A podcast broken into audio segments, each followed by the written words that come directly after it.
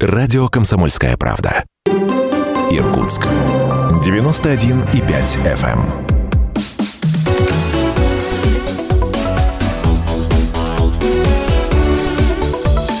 Тема дня. 91,5 FM в Иркутске, 99,5 в Братске, сайт kp.ru. Из любой точки мира вы слушаете радио «Комсомольская правда». Сегодня четверг, 29 октября. В студии Евгения Дмитриева. Приветствую всех наших слушателей. И в начале программы расскажу, как мы проведем ближайшие 45 минут. Границы закрыты, но ограничение права выезда за пределы России по-прежнему один из самых эффективных инструментов работы с должниками. Почему? 18.15 будем разбираться вместе с моей соведущей в студии заместитель главного судебного пристава Иркутска Иркутской области Алена Карамышева. А в преддверии профессионального праздника, который приставы отмечают 1 ноября, поговорим о том, как служба изменилась за последние 155 лет. Ну а в первой части программы о самых заметных новостях. Сегодня губернатор Иркутской области Игорь Кобзев отмечает день рождения. Руководитель региона проходит лечение от COVID-19, и поэтому свое 54-летие он встретил в больнице. Находясь на лечении, Игорь Кобзев продолжает активно работать. Накануне руководитель региона по телефону ответил на вопросы журналистов ГТРК. Игорь Кобзев рассказал о своем самочувствии после заражения коронавирусом. Ну, во-первых, это последнее слово было за врачами. Ну, а так, э, чувствую себя нормально. Бывает скачет температура, особенно после 15 э, часов до обеда. Э, нормальная температура после обеда достигает до 38. Ну, я думаю, что это в данном случае, наверное, стандартная картина в течение болезни. Но при этом все, работают также в ежедневном режиме на связи со своими замами, министрами. Задач много, понимаю, что сегодня в области ситуация тяжелая, я об этом неоднократно говорил. И у нас вообще всего около, ну, чуть больше 19 тысяч коек. И вот мы уже для ковидных э, развернули более 4 1477 этих коек. Угу. И понимаем, что здесь самое главное, конечно, не сама койка, а койка, обеспеченная кислородом. Вот, ну, да. Э, я сам сегодня все это увидел, посмотрел. Здесь, конечно, больше всего это специализированное койко-место, но должно быть э, их как много больше. В этом, в этом сезоне или на втором этапе, или на осеннем этапе эпидемии у нас больше тяжелых больных. Мы это видим. И здесь, конечно, сейчас э, будем расширять и, и, и за счет онкодиспансера, и областной больницы, и городской больницы номер 5. Ну и также готовим э, дополнительные места в Ангарске. Здесь попросил бы всех с пониманием подойти к этому вопросу. А, потому что сегодня, к сожалению, летальность высокая, и нам нужно каждого э, бороться за жизнь до последнего. Поэтому других вариантов у нас нет. Ну, а в свою очередь заведующая реанимационным отделением областной клинической больницы Елена Овчаренко отмечает, что состояние Игоря Кобзева на сегодняшний день стабильное, имеются проблемы с легкими. Ну и далее хроники коронавируса. 232 новых случая заражения COVID-19 подтвердили в Иркутской области за сутки, из них 87 в Иркутске. В Устилимске 62. По данным оперштаба, на сегодняшний день общее число инфицированных в регионе превысило 24 тысячи человек. От COVID-19 скончались 415 человек, за сутки 14, еще 114 инфицированных умерли от иных заболеваний. Вузам, за исключением медицинского университета, рекомендовано рассмотреть возможность дистанционного обучения. С 1 сентября образовательный процесс в большинстве вузов региона проходит в смешанном режиме. Указом губернатора учреждениям среднего профессионального образования также рекомендовано перенести время начала учебного процесса на 10-11 часов, ввести скользящие графики, организация образовательного процесса по дням недели, включая выходные. Ну а тем временем власти Иркутска и педагоги обсудили возможность перехода на дистанционку школ Иркутска с учетом эпидситуации. Как сообщает пресс-служба администрации Иркутска, вводить в школах удаленку пока не планируют. Совещание в режиме видеоконференции с руководителями школ и а, педагогами провел мэр Руслан Болотов. Педагоги высказали, что в сегодняшних условиях крайне сложно сохранить качественный уровень образования. Ну а по мнению начальника Департамента образования администрации Иркутска Олега Ивкина, главным приоритетом в этом вопросе остается здоровье школьников и учителей. Однако качественное образование должно быть гарантировано. Ивкин отмечает, дистант может вводиться по ряду объективных причин, в том числе, если класс или школа ушли на карантин. По мнению экспертного сообщества, чтобы действительно стабилизировать ситуацию, есть предложение начать обучение во второй четверти на короткий срок в удаленном формате. Это позволит ограничить количество контактов и разорвать цепочку передачи вируса. Во всех образовательных учреждениях во время каникул проводится комплексная дезинфекция помещений, поэтому, что касается профилактики, то она под контролем. Все меры предпринимаются. Мэр Руслан Болотов подчеркнул необходимость провести дополнительные проверки по соблюдению всех требований безопасности и охране труда в школах. Также Болотов поручил предоставить схему маршрутизации выхода учителей на работу после режима самоизоляции. Этот вопрос уже прорабатывается совместно с Минздравом области и Роспотребнадзором. Я напомню, что осенние каникулы в школах Иркутска начались досрочно на одну неделю и продлятся до 8 ноября. Идем дальше. Заместитель губернатора Андрей Бунев рассказал о ситуации с поставками лекарств в Иркутской области. По его словам, наращивание объемов поставок ожидается примерно к 4-6 ноября. А к 8-10 ноября планируется полностью закрыть потребность. Однако замгубернатора подчеркивает, ситуация зависит от производителей. Бунев отметил, стационары Иркутской области обеспечены противовирусными препаратами в полном объеме. Есть запас, который планируется нарастить до месячного. Андрей Бунев подчеркнул, противовирусные препараты, которые предназначены именно для лечения COVID-19, начали производить несколько недель назад. Ежедневно в регион поступает несколько тысяч упаковок таких препаратов, но раскупаются немедленно, за 2-3 часа. Запаса в аптеках нет.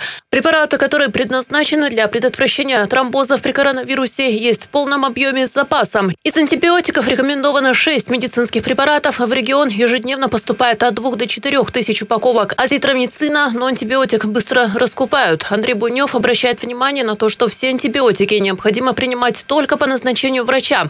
Как говорят медики, схемы лечения для каждого пациента сильно варьируются в зависимости от состояния пациента и хронических заболеваний. Ну а сейчас переносимся в северную столицу. О ситуации с лекарствами в Братске расскажет директор муниципального предприятия «Межбольничная аптека» Татьяна Габжила.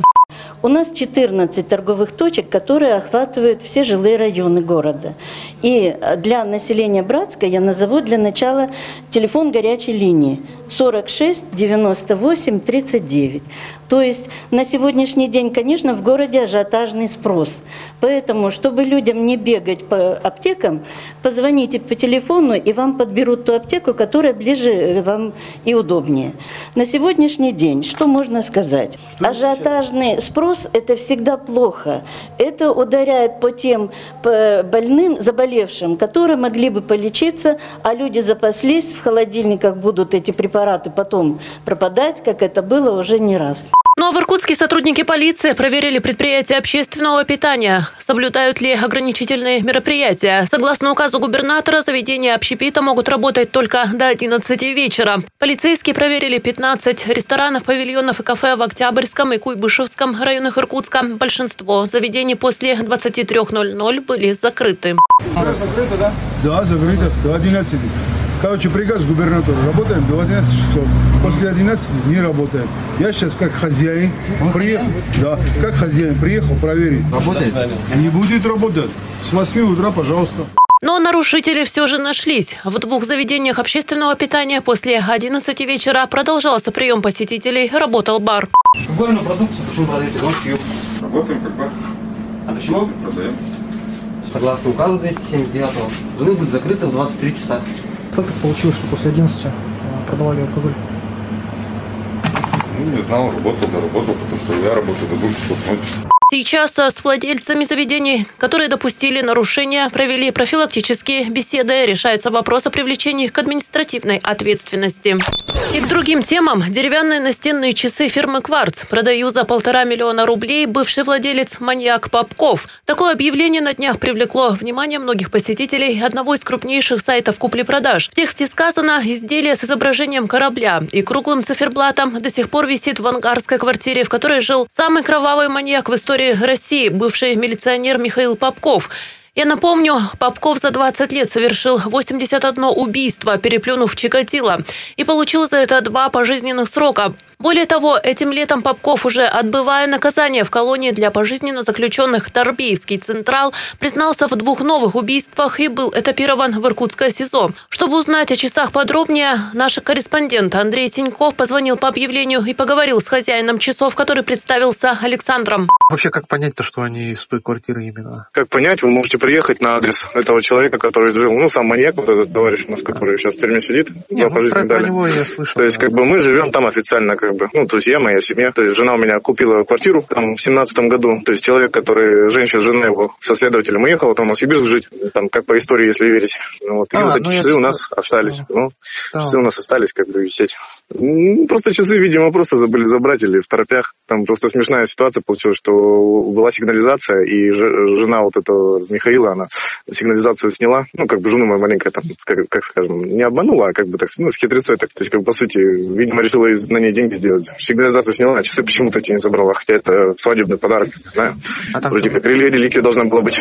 Там надпись какая-то есть, да? Там, да, там сзади гравировка у них, что подарок там на свадьбу. Вот, 90-го года часы. Объявление ангарчанин опубликовал всего сутки назад, а телефон уже раскаляется от звонков. Ажиотаж действительно большой. За полдня 200 просмотров. Говорит Александр, даже звонили из Узбекистана, но в основном все спрашивают, в чем ценность часов. Некоторые, кстати, не знают, кто такой Попков, а вот конкретных предложений пока не было. Ну и сумма полтора миллиона. Такую цену за часы убийцы Александр объясняет просто. Деньги собирается потратить не на себя, а на благотворительность. При этом добавляет, что торг, конечно, уместен. Сейчас небольшой перерыв. Через пару минут возвращаемся в студию. Я напоминаю, у нас в гостях заместитель главного судебного пристава Иркутской области Алена Карамышева. Не переключайтесь.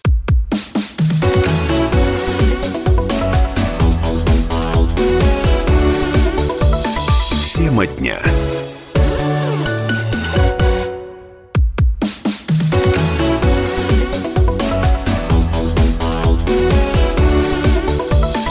Тема дня. 91,5 FM в Иркутске, 99,5 в Братске, сайт kp.ru из любой точки мира. Это все радио «Комсомольская правда» и программа «Тема дня» в студии Евгения Дмитриева. Приветствую всех наших слушателей.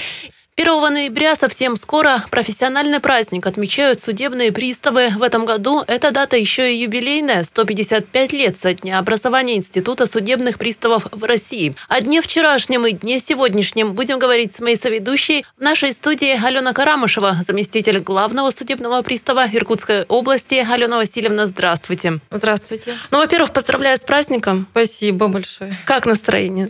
Ну, стараемся, стараемся учитывать и текущее положение дел и в стране, и в регионе, не забывать о тех обязанностях, которые на нас возложены.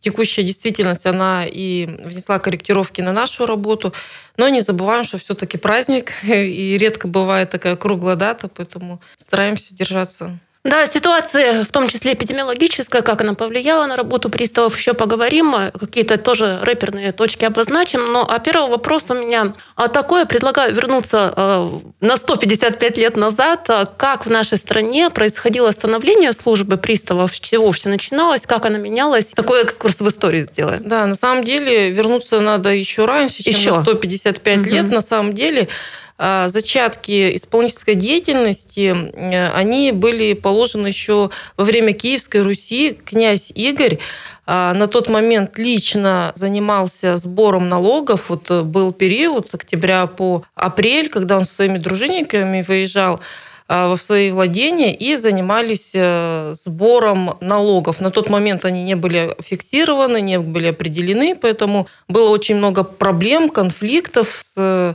гражданами на тот момент. Они также да, были гражданами. И на тот момент волю князя исполняли дружинники. По сути, это прототип действующего пристава-исполнителя. Далее эти полномочия переходили недельщикам. Это были тоже отдельные служители, которые работали неделями. Отсюда и пошло название такой деятельности. Функции те же самые были. Сбор налогов, податей, сборов всевозможные. Это все было в допетровскую эпоху. Далее функции перешли полиции. А, были судебные приставы полицейские, но эффективность в то время работы приставов-исполнителей, она снизилась, поскольку если те же самые дружинники, недельщики, они имели вознаграждение от хорошей деятельности, от... А, Результатов, да, своих? Да, от приводов в суд, то когда перешли функции в полицию, они сидели, как сейчас говорится, на окладе, на заработной плате, угу. и интерес, в принципе... Мотивации не было, да? да заинтересованности стимула. материальной не было. В то время очень были низкие результаты этого института в целом. Далее появились всем нам известные долговые ямы, круговая порука. Это временные такие механизмы по э, взысканию тех или иных задолженностей с граждан. И на самом-то деле вот 155 э, лет уже образование института, так сказать, можно сказать, современного, исчисляется от проведения Александром II судебной реформы. Реформа на самом деле была знаковая, она очень была эффективна. И на тот момент, между прочим, во всей Европе судебная реформа Российской империи была, считалась образцовой. И очень много а, действующих институтов власти, судебная система, они как раз были заложены в то время. И в 1865 году, вот по новому стилю, это на 1 ноября приходится дата, с этого времени отчисляется создание службы судебных приставов, которая, в принципе, дошла а, в том видении, в каком она была заложена, до настоящего времени. И вот в 2009 году президент Российской Федерации как раз и установил профессиональный праздник День судебных судебного пристава. Вот. Ну, далее с этого времени и до советских времен тоже были определенные сложности в Институте принудительного исполнения. И с 1917 года началось время, когда, в принципе, работа в этой системе, она не приносила результата, поскольку государство не придавало такой значимости этому виду деятельности, вообще исполнительной системе. И, в принципе, вот до 1997 года это время тоже, можно сказать, то время, время, Да, которое показало, что нужно все-таки э, вспомнить и про э, эту систему, и что она востребована, и потребность государства на тот момент была. И с 1997 года это уже современное отчисление, более новейшее, так сказать, отчисление истории службы судебных приставов, когда приведено в действующее состояние нормативное законодательство и был принят федеральный закон об исполнительном производстве, через 10 лет федеральный закон точнее, судебных приставов, через 10 лет федеральный закон об исполнительном производстве. Это как раз те законы, по которым мы работаем до сих пор. Угу. И определены главные задачи, которые государство поставило перед службой судебных приставов. Это обеспечение безопасности судей, участников процесса, это производство дознания, это обеспечение принудительного исполнения, это разыскные функции. Вот с того времени, в принципе, на текущую дату вот задачи, которые государство возлагает на службу судебных приставов, они фактически остались неизменными. Ну вот э, сейчас на дворе год 2020, год, который проходит, увы, под знаком коронавируса, эпидемии, пандемии, ограничений. А как повлияла обстановка на работу службы судебных приставов, на формат, как, скорректировали вашу деятельность? Ну, формат, он, в принципе, для сотрудников, наверное, являлся общим. Это и те же самые меры безопасности при несении службы, и меры безопасности при общении с гражданами, тот же самый формат э, удаленной работы, угу. он э, в текущем году применялся, частично применяется сейчас для тех граждан, которые в силу закона имеют право на э, несение службы в удаленном формате. Более того, законодательно внесены изменения в нормативные акты, с которыми мы работаем. То есть государство здесь оперативно тоже сработало, внесли соответствующие изменения. В частности, по предоставлению определенных рассрочек гражданам, mm-hmm. которые у нас попали в сложную жизненную ситуацию. Это для сфер юридических лиц э, малого среднего предпринимательства. Это тоже те предприятия, с которыми мы э, работали так или иначе по взысканию задолженности, но государство определенные моратории на взыскание так или иначе установило. Ну и для самих граждан а, в общем порядке у нас до конца года э, запрещен э, вход в жилые помещения э, судебным приставами исполнителями. Это тоже сделано было законодателем в целях предотвращения распространения новой инфекции. Поэтому под такие обстоятельства мы, конечно, подстроились, не нарушая прав участников исполнительного производства, но в то же время понимая, что задачи с нас никто не снимал. А более того, ряд задач они в текущем году увеличились, угу. контроль ужесточился, в первую очередь, за социальными сферами деятельности. Поэтому непростой год, ну, с одной стороны, интересный, конечно, потому что в короткое время надо было подстроиться вот под эту действительность, оперативно перестроить всю систему, а в Иркутской области немалом в районе 500 только судебных приставов исполнителей работает. То есть мы представлены практически во всех административных районах Иркутской области. Чтобы всю эту систему поменять, это на самом деле это не так просто. Но, в принципе, мы справляемся. Ну, а если говорить о платежеспособности населения, тут тоже очень важный момент. Очевидно, что кто-то потерял работу вовсе, а у кого-то значительно снизились доходы. И вот в связи с этим наблюдаете ли вы какой-то рост а, случаев просроченной задолженности, например, по кредитам, по услугам ЖКХ или вот что-то в этом роде? Стало больше таких дел? Ну, практика многих лет показывает, отголоски всех кризисных времен до службы судебных приставов доходят э, через год mm-hmm. и более. Угу. То есть сейчас мы что видим? Вот даже в октябре а, Минтруд Иркутской области опубликовал информацию. Если в прошлом году занятость граждан была 60%, то в этом году отмечается снижение до 33%. Это вот сейчас, да? Это о чем говорит? Что люди действительно теряют рабочие места, несут риски по оплате своих текущих задолженностей, кредиторы так или иначе реализуют свое право на получение недополученной прибыли через судебные инстанции, да, следовательно, мы, скорее всего, на следующий год получим вот отголоски того, что имеем э, в 2020 году, в принципе, в социальной сфере. На сегодняшний день мы, конечно, тоже, в принципе, в 2020 году отмечаем рост поступления к нам а, всевозможных исполнительных документов, но пока это в первую очередь связано о взыскании налоговых платежей и госпошлина, которая возмещает расходы расходы суда на подобные споры. В целом у нас рост только по этой категории. По штрафам в области дорожного движения небольшое значение рост. По предъявлению кредитных платежей тоже все под контролем.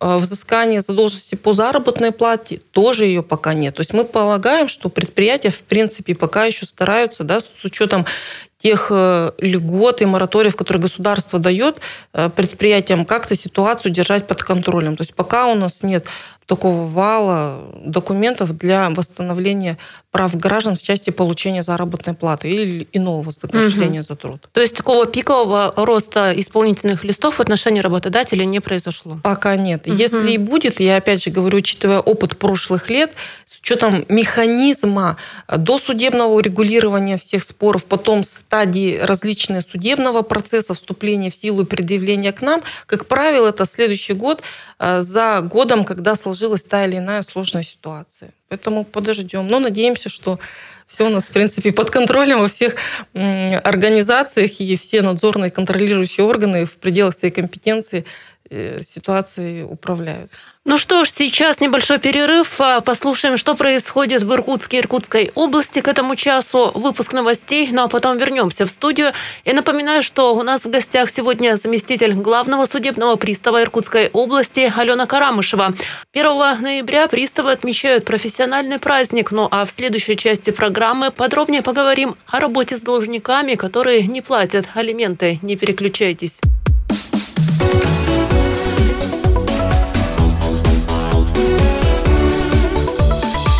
Тема дня.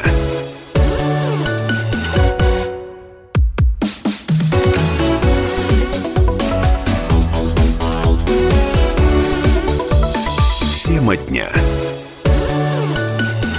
Еще раз приветствую всех наших слушателей. И сегодня, накануне профессионального праздника, 1 ноября, судебные приставы его отмечают. У нас в гостях заместитель главного судебного пристава Иркутской области Алена Карамышева. Алена Васильевна, еще один важный такой пласт работы э, судебных приставов – это взыскание задолженности по алиментам. Тема социально важная, значимая, потому что ну, дети должны в достойных условиях да, расти, воспитываться. Вот мы э, ситуацию обсуждали еще в День защиты детей в июне. Произошли какие-то изменения? По алиментам отмечаем, конечно же, тоже рост количества граждан, которые лишились рабочих мест. Опять же, да? Да, это включая те ситуации, когда люди несколько лет работали, то есть это те граждане, которые ушли временно из поля нашего контроля, то есть там не было задолженности, текущие платежи, и взыскатели Э, ежемесячно получали. Ежемесячно, потому что алимент – это та категория, которая должна гарантировать ежемесячное поступление ребенку платежей. То вот начиная с мая как раз мы отмечаем рост увольнений именно mm. по алиментам. При этом поступление новых судебных актов у нас снижается. То есть, возможно, граждане то ли отложили свои семейные споры на другое время. Действительно, суды какое-то время были закрыты, да, кто-то посчитал, что не самое лучшее время сейчас, в принципе, расходиться, да, и Нужно возможно, держаться друг Возможно, да. А, но, тем не менее, мы отмечаем, а, в первичных судебных актах нам поступает меньше, чем в прошлом году. Но в связи с увольнением а, к нам граждане опять поступают, так сказать, в работу. Мы с этими гражданами продолжаем работу. Кто-то трудоустраивается, кто-то по-прежнему не трудоустроен и вот э, попали в такую сложную жизненную ситуацию. Мы на эти процессы, естественно, повлиять не можем. То есть мы не можем спрогнозировать, сколько у нас пар разведется, сколько из них пожелают воспользоваться услугами службы судебных приставов по принудительному взысканию, сколько уволится. Но наш основной показатель всегда – это сколько мы взыскиваем алиментов. И даже в такое сложное время и экономическое, которое, в принципе, в стране и в регионе сложилось, непростое, мы умудрились, э, с учетом вот нашей требовательности, которая уже вот из года в год ужесточается, взыскать на 50 миллионов рублей больше. Это очень большая цифра на самом деле. А в общем мы взыскали больше 330 миллионов рублей. И наша задача, которую мы сами перед собой ставим, повысить количество людей, которые в принципе получают алименты. Те, которые годами вообще ничего не получают, чтобы они хотя бы тысячу-две в месяц начали получать. Ну, для начала на нашу работу накладывает отпечаток все-таки финансовая обеспеченность граждан. Конечно. А эта задача, мы полагаем, всего государства и всей региональной власти, и местной власти работать в этом направлении. Вот, поскольку имущественные права того же самого должника, они тоже законом регламентированы. Угу. И а, минимум имущества законом тоже определен, на который мы никогда не будем посягать. Но в то же время наш должник должен быть и вести такой образ жизни, который будет позволять и ему а, вести, да? Ну, жить полноценно. Да, полноценно mm жить и справляться с текущими своими какими-то обязательствами, и чтобы у него была возможность все-таки исполнять обязательства перед несовершеннолетним ребенком. Да, ну и предлагаю еще напомнить а, те инструменты, которые есть в руках у пристава так получается, что в разные времена или годы, или года даже у нас та или иная мера работает более эффективно, а какая-то менее эффективно. И казалось бы, 2020 год, когда с марта фактически закрыто большинство границ, до сих пор такая мера, как ограничение в праве выезда, временно должна была утратить свою актуальность. Да, я вот тоже думала. А на самом деле нет. На самом деле нет. И по алиментам, и по всем э, остальным категориям. Мало того, что мы, несмотря ни на все, на всякий случай увеличили применение этой меры к большему количеству граждан, понимая, что границы рано или поздно откроются, так на самом деле и больше граждан исполнили свои обязательства за счет этой меры. И по алиментам в том числе. Интересно. Да, то ли в надежде, что э, границы когда-то откроются, и они начали на самом деле открываться, и надо подготовиться к отпуску. Все угу. наверняка на порядок устали, конечно. С другой стороны, все-таки растет эм, правовая грамотность и сознательность граждан. Несмотря на вот все сложности э, с работой, и экономической ситуацией, ростом цен, там, налогов и так далее, добросовестных граждан их становится больше, как ни крути граждане сознательные. Мы меньше стали отмечать ситуации, когда полное непонимание, чем вообще служба судебных приставов занимается и по каким вопросам мы вообще имеем какие-то претензии к гражданам. То есть информирование здесь работает, мне кажется, достаточно хорошо, с вашей помощью в том числе. Спасибо. Да, даете нам возможность э, через вас пообщаться с гражданами. Более того, развивается наше информационное обеспечение и наша доступность через информационные системы с гражданами а это на сегодня, наверное, самое простое, да, как можно получить информацию доступно, понятно и просто, да, чтобы мне никуда не ходить, я хочу вот прям дома получать максимум информации. И наши сервисы э, в службе судебных приставов уже много лет ориентированы на то, чтобы позволили службе быть максимально открытой для граждан и максимально удобной и комфортной. А вот в то же время пандемия, да, которая у нас, наверное, еще, можно сказать, и не закончилась, мы перешли временно на э, формат работы удаленной с гражданами. Все знают, мы начиная с апреля, вынуждены были закрыть э, двери наших э, подразделений. А в то же время мы гарантировали гражданам, что они не испытают от этого неудобств. То есть они не остались лишены возможности э, предъявить необходимые документы, они не остались лишены возможности связаться с приставами исполнителями. Мы для этого выделили дежурные телефоны. Они имели возможность подать э, документы через приемную, они имели возможность ознакомиться с тем, что пристав ежедневно делает через кабинет стороны исполнительного производства. Это удаленно посмотреть, а заглянуть в производство, а что там пристав делает. Эту возможность имеют как должники, так и взыскатели. Поэтому на самом деле вот э, такие периоды в истории, они так или иначе дают определенный толчок для развития чего-то нового. Мы вот сделали выводы нашей службы, что мы, у нас как раз потребность большая есть в даче возможностей сторонам исполнительного производства, минуя личное общение, это уже формат скоро, наверное, устареет, ну, быть полноценным участником э, исполнительного производства, ну, удаленно, в том месте, где ему удобно. В отпуске, на работе, дома, на даче и так далее. Алена Васильевна, знаете, такой вопрос несколько личный. На ваш э, взгляд, вот исходя из вашего опыта, как меняется отношение граждан к судебным приставам? Почему не нужно бояться и почему не нужно должникам бегать от приставов? Ну, бегать это, в принципе, от кого-либо, от приставов, либо вообще от какой-то проблемы, это вообще не вариант на самом деле. Можно убежать временно, вопрос не решится. Бояться или не бояться, ну, тут дело каждого, наверное. Бояться почему? Потому что они многого не понимают. От незнания. Возможно. Да, конечно. Поэтому, ну, не знаю, если кто-то попал в такую жизненную ситуацию и выбрал путь, что скрываться, ну, это, конечно, тоже вариант. Но он вообще временный и вообще неэффективный. На самом деле очень много возможностей предварительно получить информацию о своей ситуации, даже не афишируя себя, кто это есть и вообще почву, так сказать, прощупать. прощупать да. Для этого мы тоже открыты. Мы по телефону оказываем консультации. На самом деле по телефону мы вынуждены обезличенно говорить, поскольку разглашение персональных данных лицу, которое у нас не идентифицировано, невозможно. Поэтому вот эти граждане могут, в принципе, абстрактно обсудить ту проблему, которая у них имеется, и наши сотрудники предложат конкретному гражданину возможные пути решения. Угу. Это уже первый шаг. Второе, конечно, это все-таки принять для себя решение, ты добросовестный гражданин или нет. Ты хочешь жить в государстве, открыто пользоваться всеми услугами и спокойно ездить по дорогам, пересекать границу. И вообще сейчас идет время к тому, что у нас э, в общественных местах мы так или иначе будем фиксироваться. Но, но это вопрос времени. Да? Угу. Особенно граждане, к которым государство имеет те или иные притязания. Да? Это неисполненное обязательство, это правонарушение, преступление и так далее. То есть эти граждане так или иначе будут попадать в поле зрения и в поле контроля. Поэтому тоже выбор каждого. Как вы хотите существовать и жить в этом государстве. Если вы все-таки хотите законным путем решать проблемы, придите, обратитесь. Я еще раз повторяю, вариантов много. Конечно, это стереотип, что служба судебных приставов применяет исключительно карательные функции. А на самом деле не каждому гражданину применишь. Поэтому и в принципе задача, и в последние годы наша стоит основной принцип, это принцип законности. И законность у нас распространяется не только на соблюдение прав взыскателя, но и прав должника. Если граждане, являясь там, должником, полагают, что мы их права как-то нарушены, обязательно пишите. Мы очень внимательно рассматриваем такие обращения.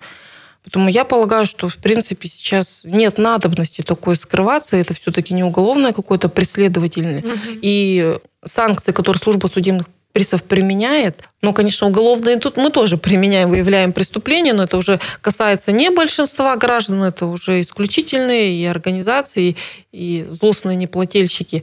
А если у вас просто гражданские обязательства, приходите, решайте, найдем способы решения, в принципе. Ну что ж, я напоминаю, что 1 ноября профессиональный праздник отмечают судебные приставы. В этом году юбилейная дата 155 лет со дня образования Института приставов в России. И есть у вас возможность поздравить коллег с праздником. Микрофон вам, Алена. Вот всегда вы предлагаете э, обратиться к гражданам, к должникам, да, а к коллегам. Впервые, да, такая возможность представилась. Конечно, я а, ей воспользуюсь. Я, у нас в службе, в Иркутской службе более полутора тысяч наших сотрудников, которые будут отмечать 1 ноября профессиональный праздник, поэтому Хочется обратиться ко всем, поздравить, особые слова благодарности. А, хочется принести нашим ветеранам, которые столько лет отдали личной жизни, времени, здоровья на благо служения государству. А в этом году, между прочим, у нас еще знаковое событие. Два произошло. Иркутскому управлению вручено знамя службы судебных приставов. И в этом году был переход на иной вид несения службы. И поэтому вот два таких события знаковых. Поэтому всех поздравляю души. Хочется пожелать всем сотрудникам крепкого здоровья, стойкости, больших профессиональных успехов, твердого намерения служить государству и закону, и правосудию, ну и надежного семейного тыла, крепкого плеча за спиной всем. Спасибо. Спасибо большое. Алена Карамышева, заместитель главного судебного пристава Иркутской области, была у нас в гостях. Вас с праздником наступающим. Спасибо И ждем в гости, конечно. Спасибо. Спасибо.